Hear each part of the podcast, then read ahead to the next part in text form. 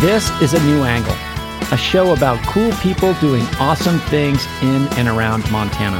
I'm your host, Justin Angle. This show is supported by First Security Bank, Blackfoot Communications, and the University of Montana College of Business. Hey, folks, welcome back, and thanks for tuning in. This week at MTPR, we're celebrating music and stories from 1971 to commemorate 50 years of national public radio. Titles like Maggie May, You Won't Be Fooled Again, and Just My Imagination are but a few of the many iconic songs that made 1971 a pivotal year in music and culture. So, to understand the musical significance of 1971, I decided to phone a friend, the University of Montana's resident expert on all things rock and roll, Jeff Brandt. Jeff is a faculty member in the College of the Arts and Media and teaches the most popular course on our campus, the history of rock and roll. Jeff, thanks for coming on the show today. Thanks for having me. So, where did you grow up and what did your parents do? I grew up in Sitka, Alaska. It's a tiny little town, it's a huge island in southeast Alaska. And my parents were public school teachers from the Midwest. And they ended up there because of an extra $50 they had on their honeymoon. So they took the ferry up from Seattle and visited all of these communities, and in visiting those communities, they discovered there were some teacher positions available. Sure. So they applied, and they ended up there, and they've been there ever since. Nice. So give us kind of your potted bio of, you know, how'd you get from Sitka, Alaska to being the most popular teacher on the University of Montana's campus? I don't think I'm the most popular teacher. I have the most popular class. I mean, that's undisputed. I'm, i might have one of the top three popular. You're on classes. the podium. I'm, I, I, guess so. Well, I had an interest in music as a kid. Mm-hmm. Actually, my interest was in music and baseball, and it kind of flip flopped between the two. And then, cut to the chase, uh, I went to college. I got cut from the baseball team because mm-hmm. I had an injury, and I couldn't throw from the outfield to the cutoff man anymore. That's a problem. That was a problem. I walked directly from the, the office where the cuts were listed for the baseball team to the band director's office. And I said, I want to get a degree in music, but I don't want to be a band director.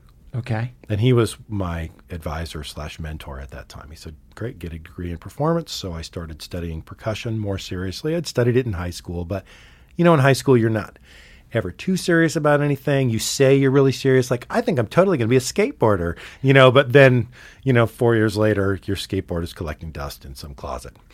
But I just got more serious about percussion and really classical percussion. But I always played drum set. And then I joined a band, got into rock and roll.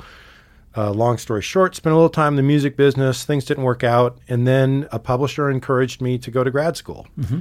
So I went to grad school, and the history of rock and roll fell in my lap.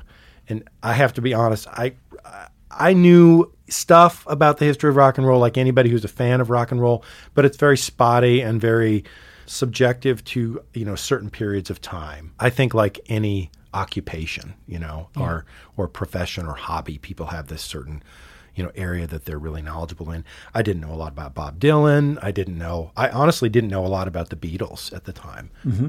But then, yeah, I just I I just started getting into it, and when the the class just uh, became more popular. I think because I was willing to maybe uh, go a little further with some of the stories that were in depth about some of the artists. I think the basically for me, what it ended up being was the anecdotes that I had about the artists were what drew students in. Okay. Because I knew things about them that maybe I had read in some obscure magazine or heard from somebody who was a musician in the biz. So you got these stories that are hooks, right? I can see how these anecdotes, yeah. you know, and sort of it would give you some credit. It would also yeah. get draw the students in. Yeah. How do you then weave these stories into to, to some sort of theory about history? I'm still working on that, to be okay. honest. I, and I think maybe that's part of the success, uh, if I can say, of my class is uh, that I'm still working on it. There was somebody at one point in time who said to me, "Wow, well, you should have that in the bag by now, right? You're you've been doing that for like five years." And I was like, that was on, when I was on my second set of slides with my second or third text, and I was like, "Oh no, I."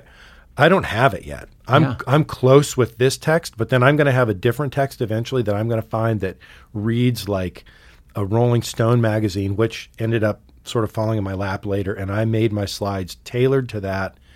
Um, I think it'll be good for about another 10 years. Uh, it's called Think Rock. It's by Kevin J.H. Dettmar from Pomona College. And uh, so for me, the success is continuing to put my back into it because uh, honestly, I don't think that you can rest on your laurels for too long. I think anybody will tell you that. I mean, Allyson Felix, the sprinter, will tell you that. I think any uh, professional athlete would tell you that. I think any author would tell you that. You have to keep chasing the carrot. And for me, it's been learning more stories, learning more about their music. I mean, in which I, I never feel like I know enough because, you know, speaking of artists that I didn't know, I didn't know very much about Elvis Costello when I got mm. into the the class, and then I was like, oh man, I could go down the rabbit hole of Elvis Costello for months at a time. And then there's Frank Zappa, and then there's like Al Green, and then there's then there's Metallica, right? And there are so many others, like like, and then there's Marvin Gaye, and then there's Aretha Franklin, and that's a an endless abyss. And so I'm still chasing the carrot. I think that is part of the success is just continuing to find new information, which a professor a while back in my personal history said he thought that that was the success to any class was it would keep your your own personal interest up. So yeah, I mean, I think that's a great, great kind of central compass for how to, how to navigate teaching. So we are here to talk specifically about 1971. This is part of MTPR's 1971 week, kind of celebrating all things music and culture around the celebration of 50 years of National Public Radio. So I thought to reach out to you to sort of learn about music in 1971. A lot of people say it was a you know transformative year in music history. Uh, I don't know if that's like such a thing that you can say about a single year, but situate us in 1971. What's happening in music at that moment? Well, I can tell. First, I want to talk about how the 70s in general, and specifically 1971 to about 1973, were transformative. Okay. It really has to do with a single instrument. Most of you will have heard of it, but maybe not know what it is. It's a fancy piano, and it's called a synthesizer. Okay. A synthesizer is basically for lack of a better term, it's a piano on acid. It makes today tens of thousands of sounds that can all be manipulated to make then hundreds of thousands of sounds. Mm-hmm. It is how Katy Perry and Taylor Swift and a lot of artists in that vein, Beyonce, will start recording an album using a synth. Synthesizers, though they came about um, in the 1960s, they were very clunky when you get to right around 1971 to 1973, and for sure 1975, the synthesizer is the reason that rock and roll from that era still sounds relevant today. Okay. But in 1971, David Bowie was experimenting with the synthesizer, mm-hmm. and he ended up being a big synth experimenter. And he had an album called Hunky Dory that came out in 1971 that has a lot of experimental synth stuff on it for the time. Now, understand what I say experimental for the time. If you go out and listen to Hunky Dory for the first time, you're not going to go, wow, that blows my mind. It's not going to blow your mind. Should I say it sounded very modern for that day because of the way sounds were being bent. Um, there's a uh, cut on that called, I think it's Andy Warhol. Okay. Where he not only teaches people how, how to pronounce Andy Warhol, which he says it's Warhol, not hall. It's hole, as in Warhol. He goes to this whole lot. It's Warhol, as in hole. Warhol. And so he goes through this, but then they manipulate the sound with a synth, and then it goes into a song. That was a thing that was attractive to people at that time. So that's one reason that that's a transformative year for music. Like for me, that's not the album that does it. Probably for most people, the album that does it is Led Zeppelin 4, which okay. was untitled. And the reason I say that for rock and roll fans is because Led Zeppelin and the Beatles and Black Sabbath are kind of like, especially for people that like kind of like the stereotypical edgy rock. Those are the bands that that sort of fit that bill. I mean, the Beatles maybe weren't edgy compared to Black Sabbath, but when they first came yeah, out, at the time, for the time they were. In yeah. the, I mean, they had long hair. Sure. At one point, so uh, Zeppelin 4 would be the album that would be transformative in 1971. But, but for me, That's not so much the album as there are two others. First of all, there's one that is by Marvin Gaye, which is called What's Going On, which I think is worth a listen for any, I can say honestly, any human being on the planet. I don't think there's anything in that album that would be offensive, even though at the time for Motown Records it was, because Motown's theory was we don't do anything that is, uh, we don't say anything that's too overtly sexual. We don't talk about politics. We keep it clean. You know, we sing about, you know, boy meets girl, girl meets boy. They have a romance. That's a song, like songs like My Girl. Okay. Yeah. Um, he was writing about politics. And what's going on was about politics. It was about the environment, it, which I think is really relevant today. It was about, I mean, there's a line in one tune about and there's too much mercury in the sea. Uh, that would have never resonated with me then. It does now. Yeah, for sure. But he was also talking about the Vietnam War. And those are some just absolutely great tunes, not only to listen to, but there's just a lot of great lyricism in that album. And again, you know, if you talk about edgy rock and roll, probably most people would say, well, Led Zeppelin 4. That would be the thing. But for me, it would be Marvin Gaye, What's Going On. So when you're talking about you know, edginess, or however you want to sort of think about it, I mean, you've got both the technological innovation that is allowing changes to how sound is created and what these artists are doing with sound. I like that term you use, bending the sound. But you've also got kind of the political cultural forces going along. How do you kind of think of how those two forces either coalesce or operate in isolation? How, how do they interact? I mean, it's a complex question to answer, and I don't know if I can answer it from the 1971 perspective. Mm-hmm. I can answer it from the 1973 perspective, which is The Dark Side of the Moon, Okay. Pink Floyd. Because that's an album that almost everybody is aware of. And you still p- see people wearing a t shirt with that Yeah. that uh, rainbow triangle design or the triangle with the rainbow bending out of it.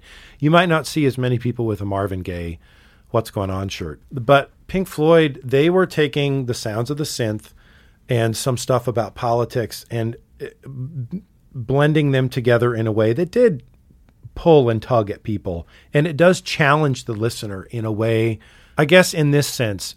You know, an album like, uh, for lack of better example, Thriller can stand on its own because of its hits. Um, but you listen to Thriller all the way through, it's a different experience.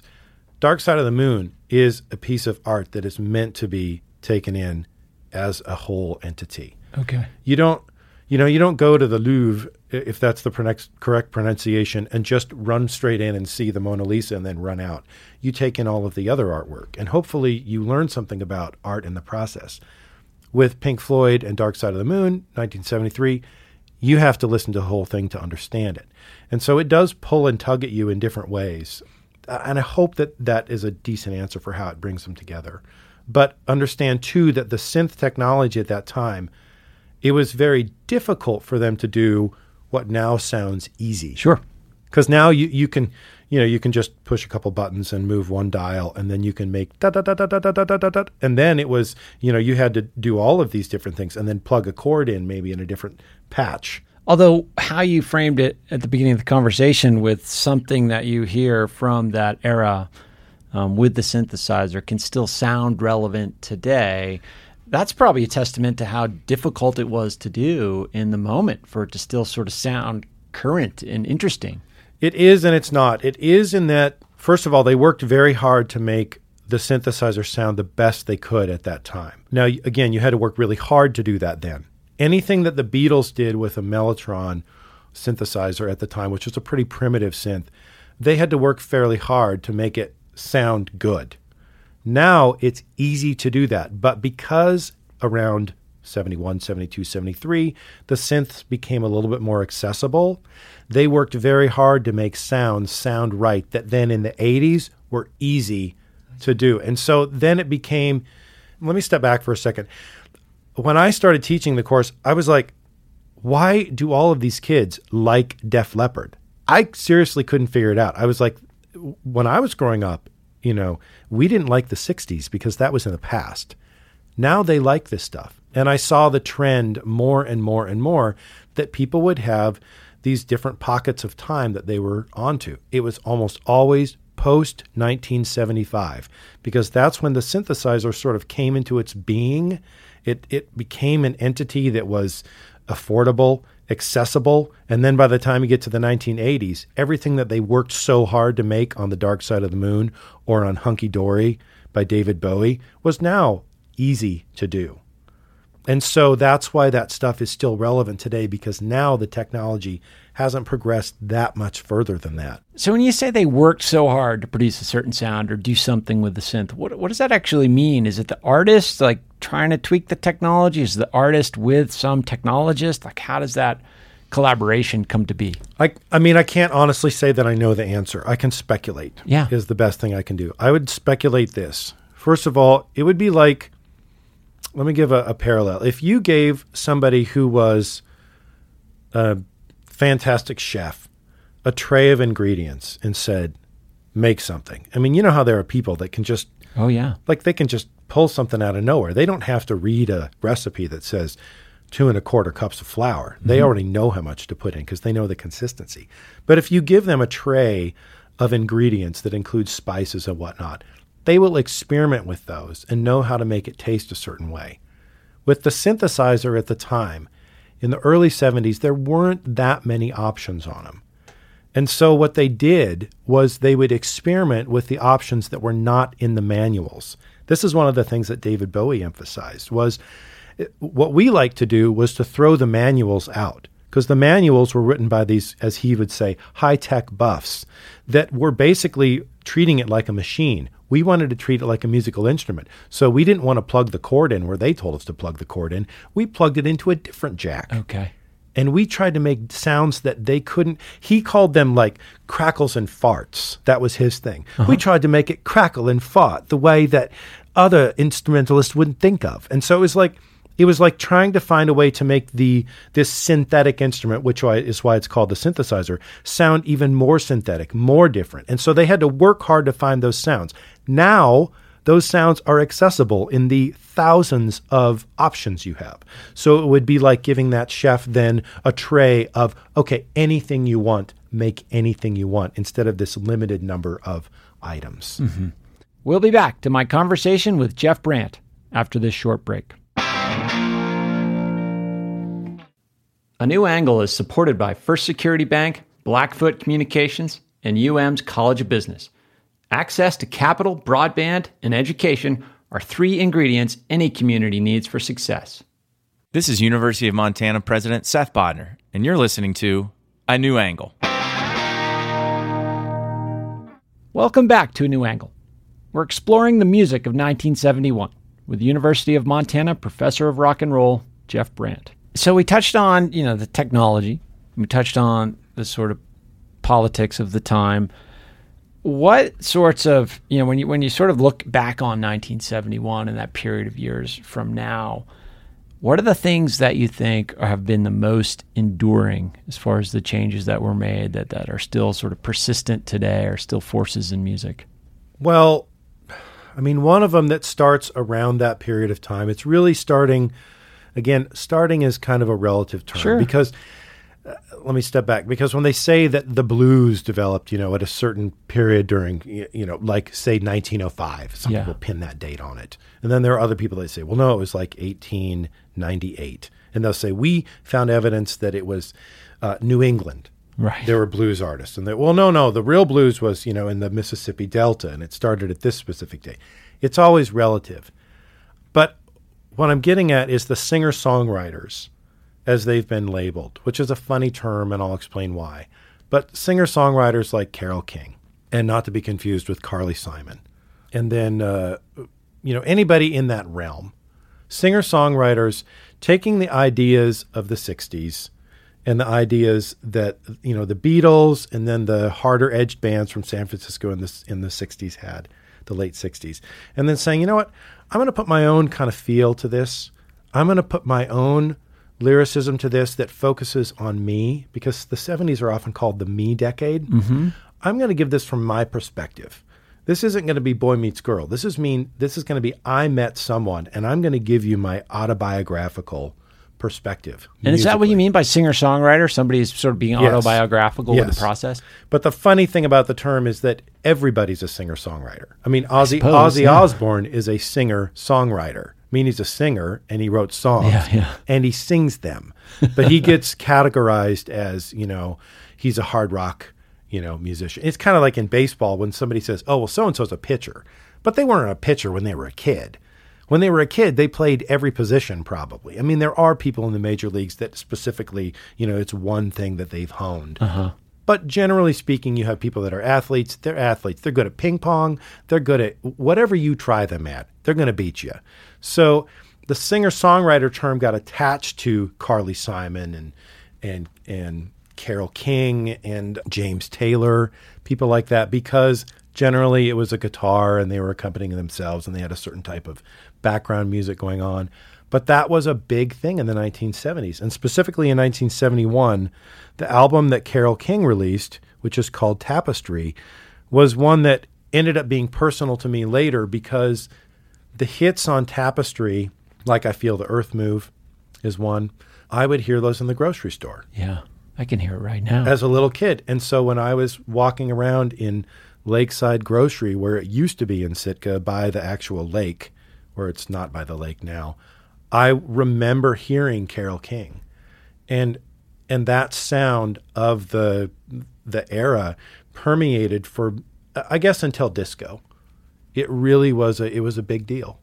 And so these singer songwriters, I mean, you mentioned that the sort of like 70s were this me generation. Or is there some sort of conceit to the notion of a single performer who's writing? Is it the solo artist? Is that kind of a precursor to that? I don't know. I mean, again, it's one of those things where it's it's very subjective, de- you know, depending on who looks at it. Okay. I, I think personally, having taught the history of rock and roll for as many years as I have, understand that the authors oftentimes are trying to put the artists in drawers. Hmm. Okay. Yeah. I mean, it's the, again to, to go back to the baseball analogy. Well, you know, you're you're a pitcher, so that's what you do, right? You wouldn't be playing outfield, but they probably could. Well, you are a singer songwriter because you started in this decade and this part of the decade, and you did this type of music, so therefore you are that.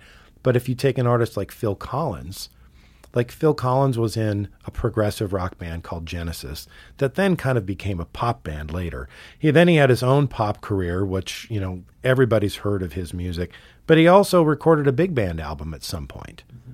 Even though he couldn't really read music, he made arrangements of his tunes in a big band style. Does that mean that he is an 80s pop artist or does he fit into other categories?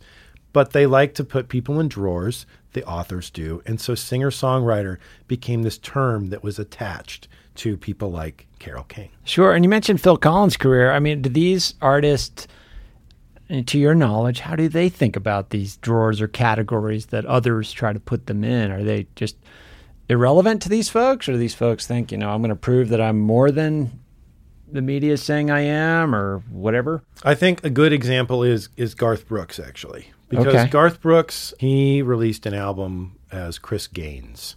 He was trying to do his rock and roll persona. Because Garth, you know, he's a huge country artist and I know that he accepts that category and embraces that. But he was like, but I can also do this because he was a big Kiss fan. Sure. Well, the general public didn't really like that. Yeah, yeah, yeah. And so the general public sees him as this guy in kind of tighter pants and a cowboy hat singing his, you know, typical country fare. To him as an artist, yeah, I think the categorization probably it probably stung a little bit that that was where he was stuck. But I think that with artists in general, they don't like to be pigeonholed. They like to think of themselves as making music. And for example, if you take David Bowie, he's a great person to look into in terms of somebody that said, I'm going to make whatever kind of music I want to. I don't care what people think about it.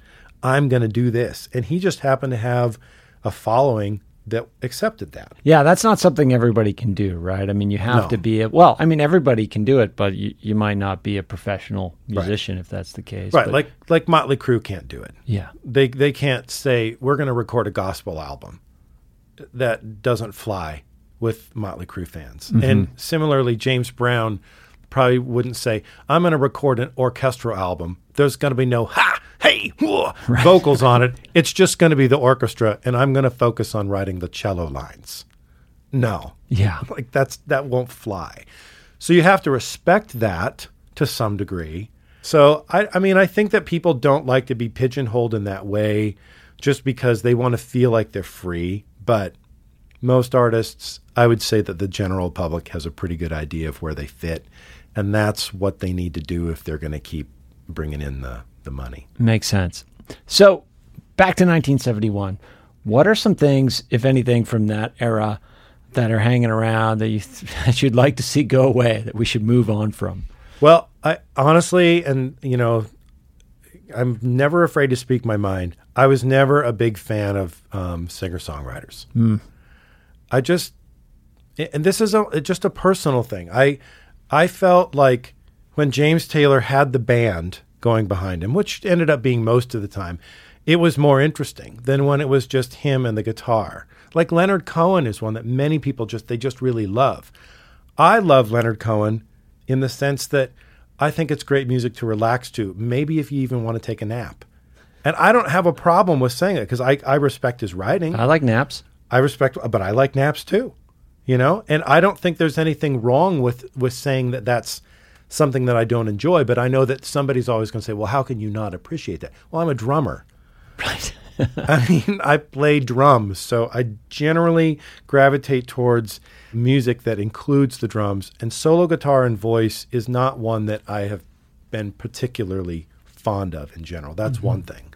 Another thing I, I think is the like the the early '70s fashion. I never liked the bell bottoms that much. I thought they were. Um, I, you know, I'm not going to come up with the right description for it, but I'll say that it seemed like they were trying too hard. Yeah. Like, look how wide my pants are. You know, like, look at them. Love my wide pants. I'm like, I don't love your wide pants. They look uncomfortable. You know, You're going to trip over them. right. I mean, that's one of those things. But I think for me, you know, whereas it's nostalgic for me to listen to Carole King, I think that eh, I don't appreciate it as much as, say, like with Marvin Gaye, where there's the whole, you know, kit and caboodle, the whole band going behind. I mean, the whole, really, the whole arrangement at Motown that they added in. Well, Jeff, this has been fantastic, kind of picking your brain on all things 71 and beyond the synthesizer, the singer songwriter, the bell bottoms. Thanks for coming in, uh, taking time away from your, your busy teaching of the history of rock and roll. And uh, what, yeah, what's next for you? Next for me is to continue chasing that carrot. For me, that's next. Yeah, and thanks so much for having me on. I really enjoyed it. Awesome. Thanks, Jeff.